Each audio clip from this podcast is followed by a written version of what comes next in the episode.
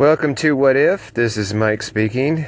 Today we have a story from John, and John's story involves a black eyed kid's experience, and he would like to share that with us. So let's go ahead and get into this story. John writes I'm a recent divorcee. I live alone. My wife and I used to uh, consider adoption for a means of having children. Uh, we did not have any of our own, and we were unable to have children, so we were considering that. Uh, but we never did actually get to that point. We ended up getting divorced. So when I moved away, I still considered the idea of adoption just as a single parent having kids. I, I love kids. I work with kids. I, uh, I'm a part time substitute teacher and I really enjoy being around them. I would love to have my own. And since I'm not in a relationship at this point, an adoption is still a consideration. Uh, but this particular night, I had an experience that really, really bothered me, and I wanted to tell you about it uh, it was getting close to Halloween, and I was making preparations in my home to ensure that I had enough candy and and I had decorations and everything available to uh, put out for the weekend, the Halloween weekend.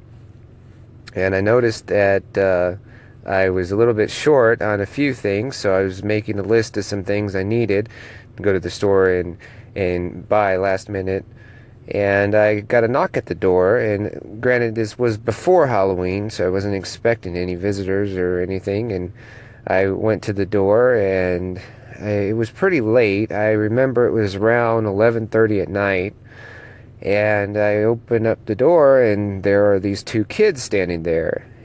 And as I told you before, I have a love for children. I love being around them, and I love helping them and doing whatever I can, but these two children gave me an uneasy feeling. I don't know how to explain it. I felt very sick and I was frightened by these children. Even though they did not have any weapons or anything like that, they weren't trying to be aggressive towards me.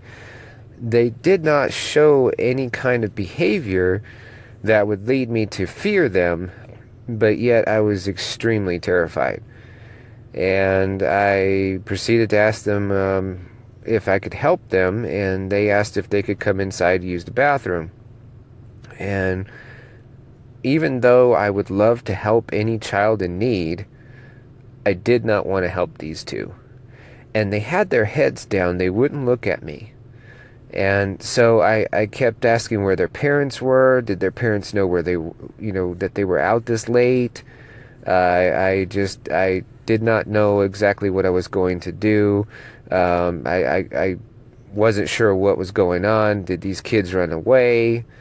I, I just, I was confused about the whole situation. So they told me that they needed to use the restroom, that they had walked away from a friend's house and, and that they needed to use the restroom and they were going to leave and go back home. And they would not answer my questions, which was another odd situation because I I kept insisting that they would tell me you know where their parents were. Did their parents know they were out this late? You know, were they lost? And and I offered to call their parents for them and have their parents pick them up, but they refused. They just kept insisting to come inside my house and use my restroom.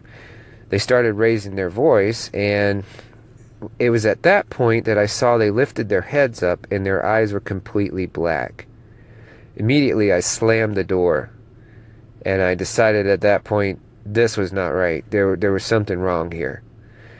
And they kept pounding on my door. I could hear them yelling through the door. I tried to ignore it. I didn't know what to do. I was panicking. I went upstairs to my bedroom and I, I contemplated calling the police the pounding stopped after a few minutes, and when I looked outside, they were gone. I couldn't find them anywhere.